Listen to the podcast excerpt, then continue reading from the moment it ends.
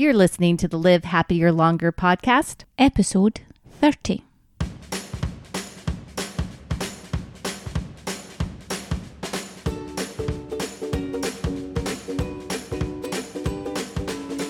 Welcome to the Live Happier Longer podcast. We're your hosts, Molly Watts. and Angela McDade. We are here to help you build the habits of a happier, longer life. starting now. This episode is brought to you by the Five for Life Planner. Or if it makes you feel better, Five for Life planner slash journal. Right. So you can go right now to fiveforlifeplanner.com and download a full PDF version of the Five for Life Planner slash journal. Yeah. And the Five for Life planner is a great tool to get you going and check off every day these daily actions. One, move. To learn, Three, share. four, give, And five, let go. Hmm. Five daily actions, all proven to increase longevity and improve overall quality of life and happiness. Yeah. So you can live happier longer. Yeah. Check it out, fiveforlifeplanner.com for your free PDF of the Five for Life Planner. Hey, Angela, Hey, Molly. how are you today? Not too bad. Yourself? Excellent. Happy International Women's Day. And back at you. Yeah, we are recording a little uh, unusual, not on a Tuesday for us, but uh, seems appropriate, especially given our guest today. For sure.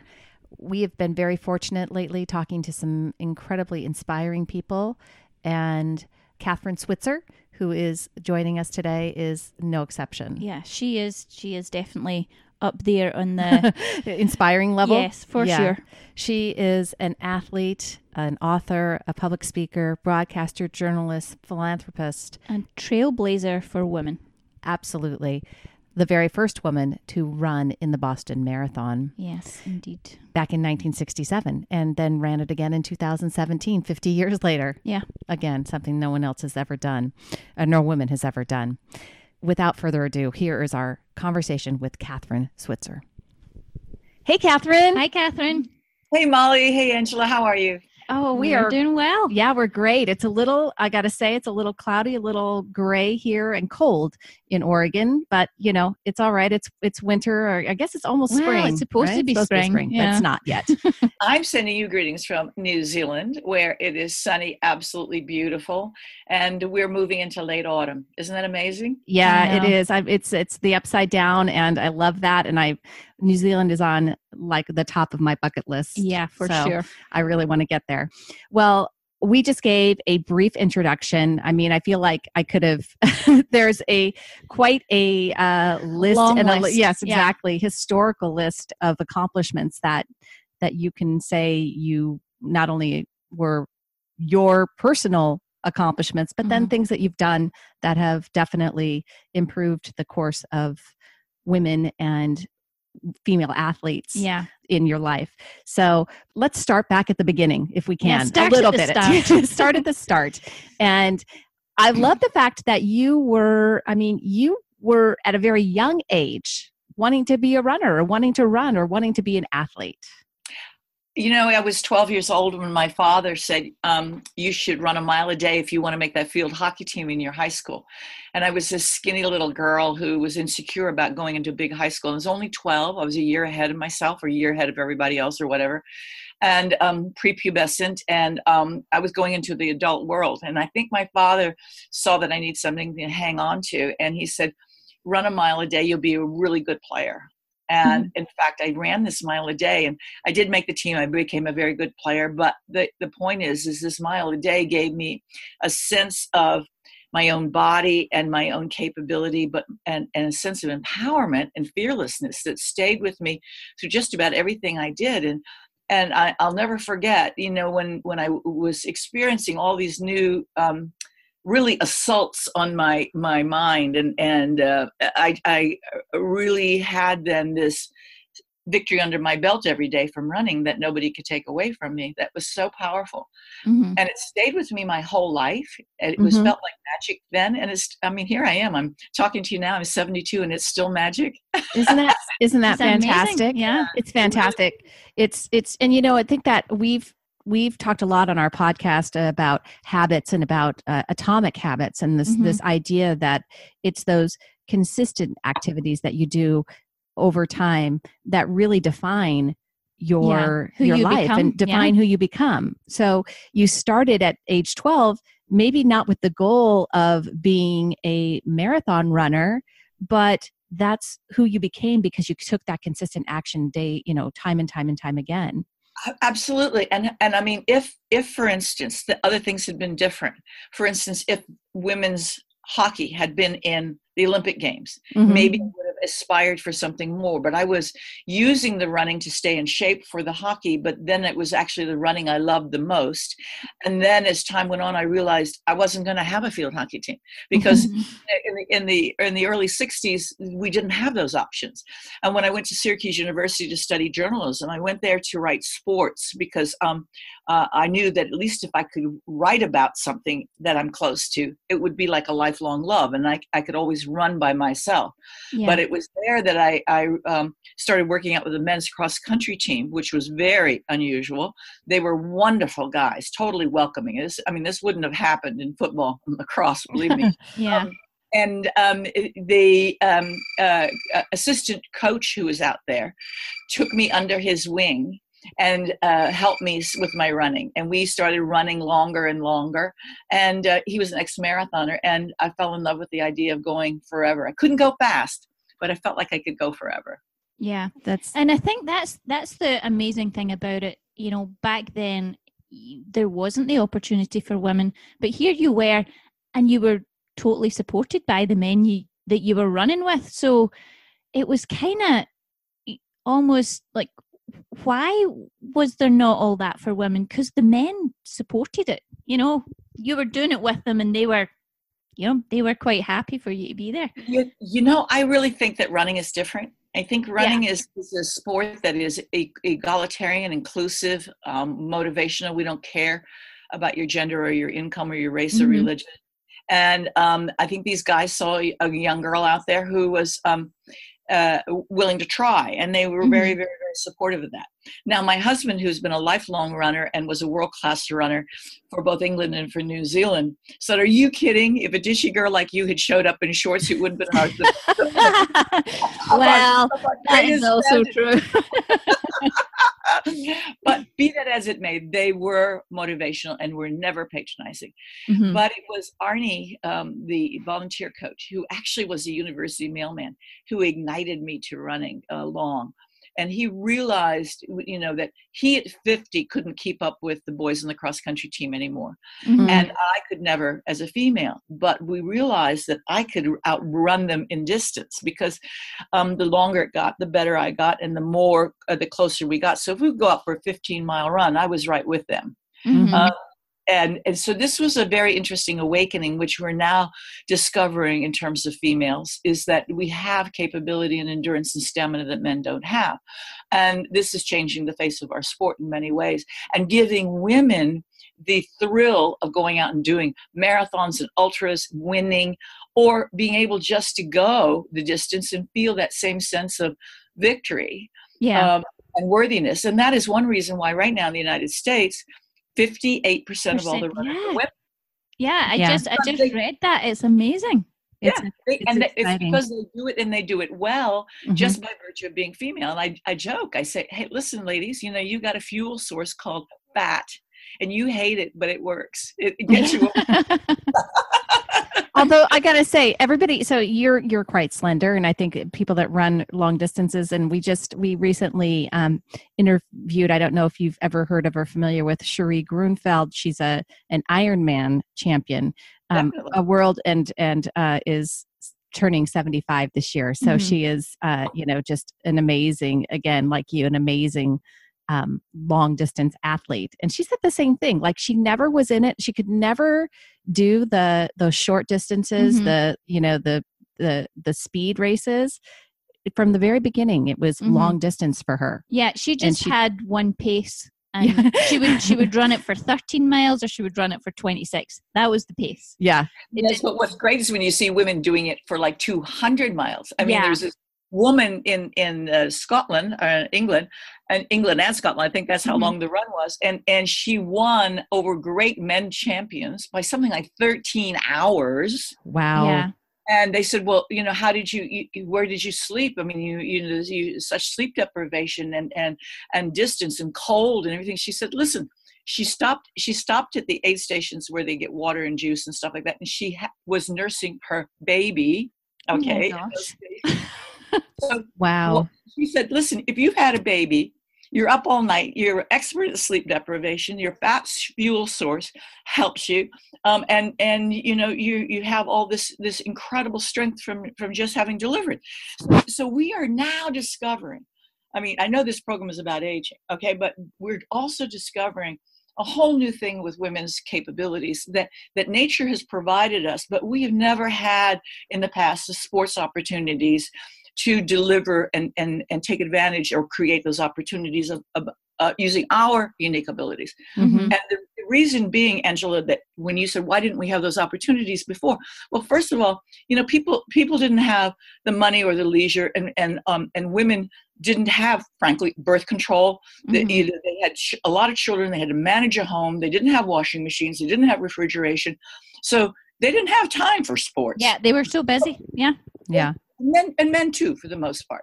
Mm-hmm. So so now you know the world is changing and now it's opening up many, many new uh physical possibilities, but also quite wondrous things that we're discovering yeah. about us. Yeah. Aging, aging, is one of the greatest though. I mean, is is how we age and how we can hopefully age better um, more wisely more optimistically and um, and and um, and healthfully yeah mm-hmm. without question that's what we as you know that's what we we advocate all the time is that we are the people that control that you know we have the ways and the abilities to do that um, not just through medicine but it's really more about our uh, the optimistic Lifestyle. mindset, mm-hmm. you know, and how we continue continually can grow as we age. It's not a, it's, and I think you're obviously you're a vivid example of the fact that getting older doesn't mean that it's just a, a slow downhill. It's, Absolutely. You Absolutely. Can, you can keep improving and keep impacting people and keep impacting lives. Yeah. You guys asked about the past. I'm going to quickly tell the, the Boston mm-hmm. story, but yeah. then I'm going to yeah. tell you an aging story right at the end of it, which okay. is I think everybody knows the story. We've seen the the pictures on the internet uh, a million times. But um, because my coach inspired me so much, and he had been an ex marathon runner, um, when I showed him in practice that I could run the marathon distance, which he didn't believe any woman could, uh, when I did it, he was so impressed and, and, and admiring of me. He helped me register for the Boston Marathon, insisting I had to do it officially. Mm-hmm. Um, sent the entry form in because I signed my name KV Switzer. They they thought that this was from a man, so I was given a bib. Showed up at the race. The guys were wonderful.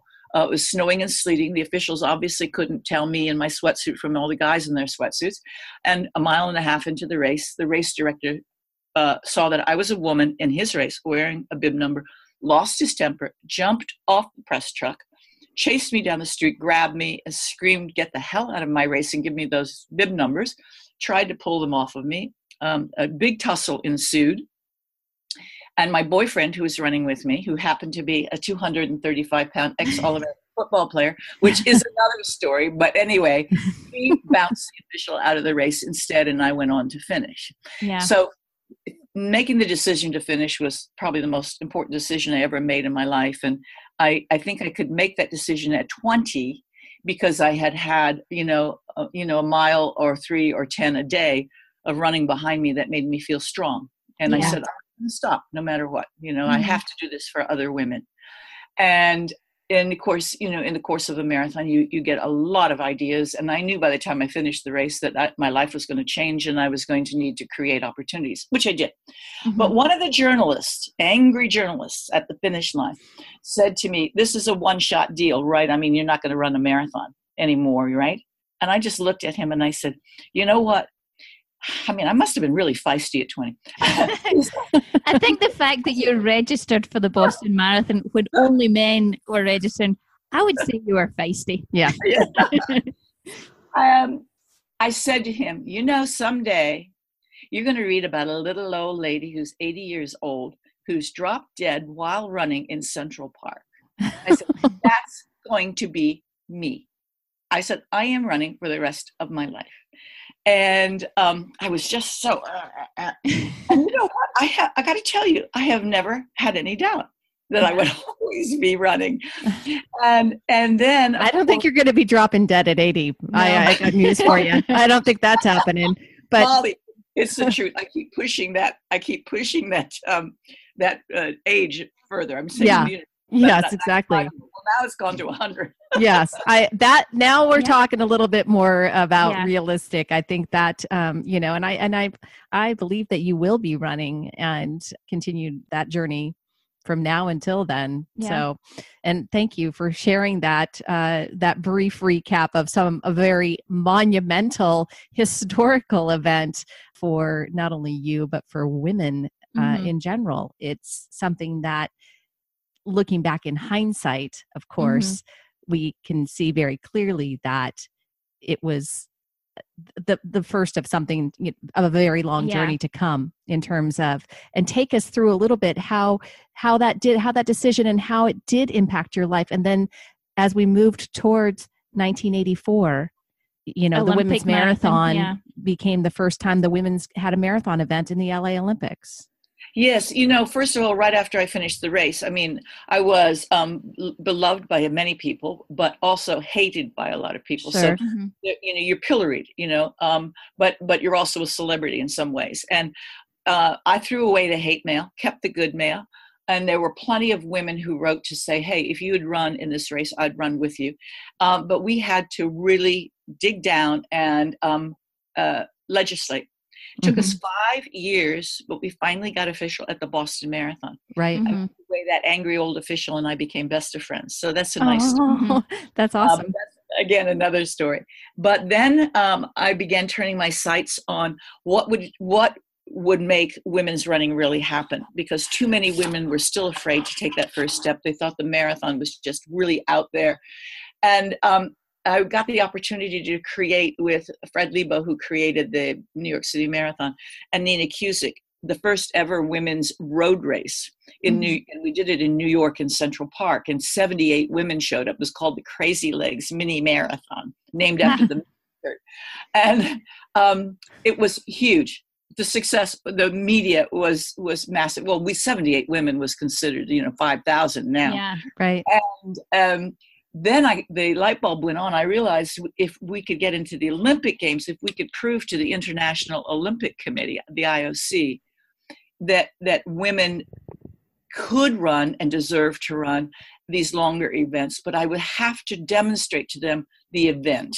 Mm-hmm. And I went, I wrote a proposal, big business proposal, and I took it to Avon Cosmetics, then the largest cosmetics company in the world, and showed them a program I wanted to do globally, because they were a multinational, of organizing these races around the world and then proving to the Olympic Committee that we had the international representation and the numbers and the performances. Mm-hmm. Right. Believe it or not, Avon loved the proposal and hired me. It was one of those moments like, oh my God, I can't believe this has happened to me. I really had to dig down. I had at that point then to give up my own competitive running. Mm-hmm. I'd done well. I'd won the New York City Marathon by that time. I'd posted a 251 in Boston, which was great then. Still pretty good. It's still um, pretty good. um, proving that if I could do it, anybody could do it because I'm not a talented person. I work really hard, but I'm not talented. And um, we organized a series of races, and in five years, we were already in 27 countries. And, and and now the program still exists in some countries, but I mean we've had you know over 400 races over a million women in 27 countries but we had the data now to present to the ioc mm-hmm. and the ioc still said oh you know we're really worried about this the the medical evidence you know uh, that that you know your uterus is going to fall out. You're going to and and then what we did is we got some really good doctors who were runners who helped support us and showed in fact quite surprisingly that it's not the shot put or the 100 meters that women are good at. It's going to be the longer yeah. distance, the marathon in particular, they're naturally suited for. Mm-hmm. Quite the contrary to what everybody felt. So the IOC voted this in um, with only one dissenting vote for the 1984 Olympic Games. And to me, that moment, when Joan Benoit Samuelson came into the Olympic Stadium, you know, to, to the screams and cheers of 90,000 people was uh, one of the greatest moments in women's history. Yeah. Not just Yeah. sports, in women's history. Yes. Mhm. Not not because of her performance, which was stellar, not because of the crowd, and not because of the attention. It was because it was broadcast to like two billion people. Yeah. So everybody around the world could see what Yes. women's Yeah. History was about. And were you not? Were you? Were you not You commentating, commentating on on that? it. I was. I Yeah. was. It was um, uh, I had done commentary before, but it was my first big gig for the Olympic Games, and and really opened a new career in television broadcast. Yeah. And how did how did you feel watching that? Did you just get that sense of Were you? I I would have been. I probably would have that. been in tears. Yeah. I mean, honestly. well, I just I just watched the clip this morning um of a rerun, and I and we were just ch- chatting about this. I have a vague recollection of, Of the, the- yeah. marathon, and I was like, I was still young when it happened, um, but I have a vague recollection of it. But when I was watching the like the rerun and are coming through the tunnel and into the stadium, and the place erupted, you know, U.S. It was in the U.S. It was a Yeah. U.S. athlete. It was the first woman winning the first marathon. I mean, it was just like there were so many firsts. first. I mean, it was just unbelievable, and uh, like I was just sitting tearing up watching it. It was amazing. You must have felt so proud of, you know, being that first woman who who just started to push the boundaries and and getting it there. are Yeah. watching watching, Watching this happen. place. Yes, I did. But you know, as a TV commentator, first of all, you know, Yeah. television is such such a mixed kind of bag. Um, you you have to stay very very calm and not uh, be sentimental, not be judgmental, not um, Mhm. e- emotional. You got Right. to Be neutral, especially in the Olympics. You got to Yeah. rep- represent all countries. Yeah. Well, and in fact, I was thrilled for Joan Benoit. I mean, I you know she was a friend, and I loved her, and Mhm. she she she ran one of the most uh, courageous races. Mhm. Um, and but I was absolutely convinced that Ingrid Kristiansen was probably going to win that race. But uh, and and so I gave equal time to everybody. I w- Mhm. I if if in fact Grete Waitz had decided not to let Joan go and stay with her, it might have been a different ball game Mhm. Mhm. and everybody would have said, "Oh, Grete Waitz ran the greatest race in the world." But Joan grabbed the race by the throat and very courageously won. If she had spin crashed and burned, they'd say, "Oh, she went out too fast. Too bad." Mhm. You know, Yeah. but history is amazing, uh, and I think if you want to know the truth, on that day, I think Joan Benoit Samuelson was unbeatable. I've Yeah. I've seen her in action for many years, and when Joni digs in, that she's yeah, she's not- just going to do it. Yeah. Yeah.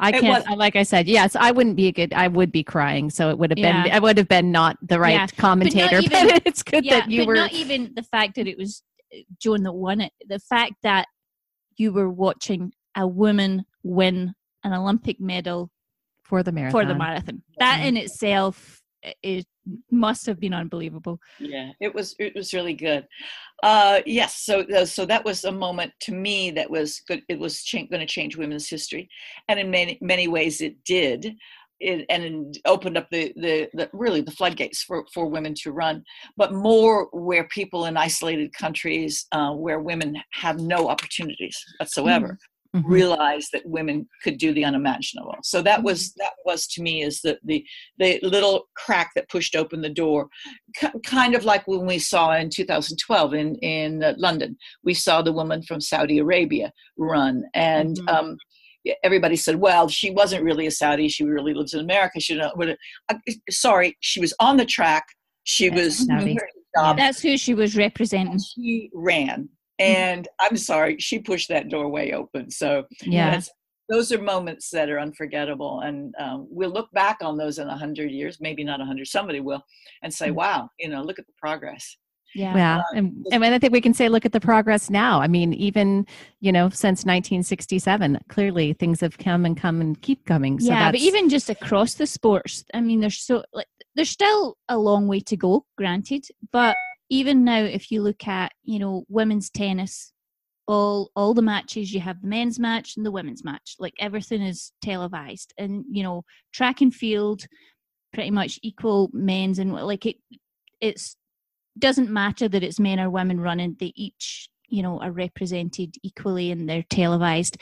And I think that's the that's the key is once you're getting equal TV time for all these sports. Now, there's other sports that definitely don't, and they have a ways to go to to get that equality.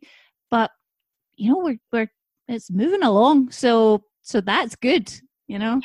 There are two things, um, uh, Angela, that I want to uh, w- bring up about that. That's all true, and that's wonderful. Mm-hmm. Um, but we we still have such a long ways to go. Let's say with like professional sports, okay, and that's such mm-hmm. a narrow uh, part of our society. But right. yet, it really um, it casts a, a, a, vision of other women around the world. So so what I what I despair at is women themselves not supporting professional sports. So yes. for instance, you think nothing about in your family about buying a season football ticket or baseball ticket, okay, for the t- professional team or the college team. That's the university team that may be in your area. But do they do that for the women's? And I said that to a couple of friends of mine. They said, "What are we going to do about getting um, more uh, uh, t- attendance at these games?" I said, "When was the last time you bought a ticket?" Yeah, mm-hmm. you got to go. oh my God, I didn't think about that. you know, like yeah, go buy a ticket, show up. Right. Um, and and and I think the other thing is is while we're looking at that, we also have to go, and this is this is one thing I'm excited about with uh, my foundation, which is is called 261 Fearless. Yeah. Mm-hmm. Um, we thought we, we were going to ask you about that. So perfect timing, bringing mm-hmm. it on up. Because we really have to reach uh, women, girls and women um, who are afraid to take that first step and not not just a woman who's behind a burqa or in North Africa or something, mm-hmm. but she could be your next door neighbor. She needs to understand that she needs to get out there and move. And this is a good part of this podcast of of aging and and taking care of your health. You know, just simple movement is is so empowering, but it is also so health giving. And and the woman in the family almost always dictates the health of the family. Mm-hmm. And she becomes a role model also for her kids a bad role model or a good role model. Mm-hmm. And when when kids are growing up now, we're into our second generation of kids growing up uh, and see mommy run. She's out there in the morning, you know, boom, she's out there for 20 minutes, a half an hour. She comes in, gets breakfast, gets the kids off to school, and then she goes to work. Um, I mean, that's incredible. And it just fits into the family lifestyle. These kids see that and they grow up saying, hey, yeah, that's, that's you know, my that's mom. That's just what they do. Yeah. It's just what they do. And, and my mom demands her time equally. But mm-hmm. a lot of women can't do that yet. They, they mm-hmm. just mm-hmm. they just need to be shown how. So um, hopefully, my foundation two six one fearless is making a major contribution to that. It's named after that infamous bib number. Yeah, that yeah. And to that point, you're at, you you ran the Boston Marathon again in 2017 for the 50th anniversary at age 70. 70. 70. Yeah. yeah. And, and, then they retired your number. Yeah. I know. Yeah. That's isn't that amazing? That is so amazing. Yeah. They retired so, 261. I was so honored with that. But a couple of things happened. First of all, uh, running 50 years later, I was the first woman to um, to ever do that, or to run a marathon mm-hmm. 50 years after her first one. Now, that's yeah. not a tribute to me. What what it is is just showing you how few women ran 50 years ago. all right. Yeah. Uh, and and but what it also showed is that I was very very grateful for my health anybody mm-hmm. can get sick. Anybody can be in a car accident okay? Mm-hmm. i was very lucky to dodge a lot of bullets. Uh, i was also extremely lucky to have such support over these last few years of, of people really believing in, in me. And and then to come across that finish line on a pretty good time actually like 20 minutes slower than i did you know in 1967 yeah. is all. It was great. And i'd stopped 13 times and did eight interviews in, 19, in 2017 um, so so the health is good uh, and it and that, that's the first thing that i thought of as i crossed the finish line. I am so grateful for my health but also people and i said but everybody's got to hear this message. I'm not obsessive about it. I mean i think people think oh well she's a marathon runner she's obsessive. I mean i only run every other day and mm-hmm. do some my core work at home. I don't belong to a gym. I stretch. That's it yeah um, I work my I work my buns off on everything else, and and I'm thinking if if any everybody could simply take every other day or every day a half an hour, just go out for a walk or a jog, they're going to improve their health enormously. another funny story. I crossed the finish line a few hours later. I was approached by um, Humana, you know, the very big health and wellness. Mhm. company. They said, "Listen, this was spectacular. This is who we are. We would really love you to be a health ambassador for us on active aging." And I said, "I'm not old." They said, they laughed. They said, "Well, you're 70, so you're definitely a senior." And I said, "I guess I am. I thought I was 25." And they said, "You know what? That's what we want to hear." yeah. I mean, it's a joy to spend to to talk about this message now to so Mhm. many seniors and let them know, hey, you know, I'm a normal person, but basically, I just go out and put one foot in front of the other Yeah. every day. and that's that's one of the things we say about moving it you don't have to go out and run a marathon every day it's just a matter of getting out That's and right. doing something and it's Right. it's and it is absolutely backed by science all of the Mhm. five daily actions that we advocate are backed by science not only to increase longevity but to improve overall happiness. And your Running- health yeah. overall health. and mm-hmm. exactly. And and moving is one of those things that that and i can just you know your disposition is something that is radiant. It it's it shows that you are a very happy and optimistic and mm-hmm. positive ager. And that is something that also comes about from moving you know that there is a i'm sure that you and, and whether it's the the endorphins or a runner's high whatever you want to call it there is science that backs up that getting out and moving every day does things for you mentally just as well as physically hmm The stats are just incredible. You're absolutely right. And for me, my running has been my go to thing in terms of busting stress, getting better sleep, getting through divorce, the death of my parents, you know, loss of a job, whatever. All those things uh, running has gotten me through because you work it out. Um, and also, it's been my creative source. You know, if I'm if I'm having a tough time with an article or uh, opening for a, a TV show, if I can't get that open, I just go out there and run. It comes in ten minutes. You just it Yeah. the, the brain works in that way. we actually sp- spoke about this in another podcast where they did a study of people and they had to write things down and they sent one group out for a walk and then when they came back in the group who came out who had gone for a walk had so much more written down than the group who hadn't and they simply had gone for a walk and you know so again it's just that it just opens your mouth and kind of gets the juices going Absolutely, absolutely, and um, you know, it's just it, it gives you a sense of, um, as we said earlier, optimism. Like you Mhm. "Oh gosh, I'll never get this done," or well, "That's a really bad thing happened to me." It gives you hope. Okay, that's a great feeling. It's it's really great. The science also is great in terms of runners. There's an incredible study uh, started by the great gerontologist Wally Bortz at Stanford University and carried on now by his colleagues, um, where they tracked these uh, uh, faculty people who ran against those who were sedentary. Mhm. And the average lifespan was seven years longer for those who ran, but the mental attitude was 14 years younger. Yeah. So uh, it's that it's that sense of can-do optimism. Mhm. And as Wally pointed out, he's a so great guy. He has one of the greatest quotes. He said, "As we age, the most important organ in our bodies is not our heart or our brains, but our legs. Because if we can keep moving, we get keep our, our balance. We we we have less falls because that's a huge source of old age death. Mhm. Um, and we we keep the blood circulating and the oxygen in the brain. He said that's the most important thing. Mhm. Um, and uh, I just I just love him for saying that. I just, Yeah. he's and so it's, it's spot on. Yeah. So tell us a little bit more. You that you mentioned it. I just want to make sure that people can find it and learn more about it because i think that a lot of women no matter what age they are are still looking for opportunities for encouragement and to find uh you know an activity like Yeah. running and a support and system. a support system Mhm. sure. So 261 fearless. Yes, 261 Fearless is an educational communication and a club network of women around the world where we show you how to take the first step and to to run.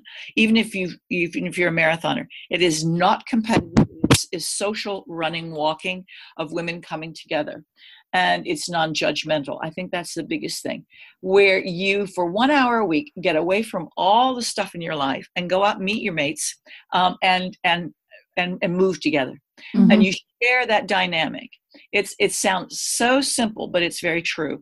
But the coaches themselves are trained in how to create a non-judgmental group and also how to move properly. Mhm. It's not it's not like you know brain surgery, but we do want people to be trained properly. Basically, we want you to run the rest of your life healthily and safely Mhm. and, and we want to find this community and so you know this isn't for you if you want to be a competitive marathon runner or make the olympic team this is for you if you are looking for a network of women more importantly there are women like you guys and me who who want to pay back who who have gained so much from this experience we want to show somebody else how to do it. And we currently have a campaign um, and on and you can find more about it on our website which is 261fearless.org 261fearless.org Perfect. and it's called tell her she can.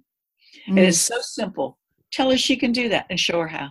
Yeah. Oh, that's We'd love- awesome. we'd love to have you create a club and a network and join the network hmm we're we're in amazing places also we've just added democratic republic of congo we have albania and we also have uh, some syrian refugee women in um, vienna austria as well as just wonderful little clubs in boston and washington d.c and chicago of ordinary women like us Yeah. Fantastic. Yeah. Well, we will definitely link that in our show notes as well. Mhm. The 261 Fearless. We'll definitely link your main website, which is just kathrineswitzer.com. Am I right? or, or, or, or marathonwoman.com or marathonwoman.com. Perfect. Yes. Where people can find your books Marathon Woman, Running and Walking for Women Over 40, which is a great ebook. I'm sure other people will be, could, could definitely get some information out of that.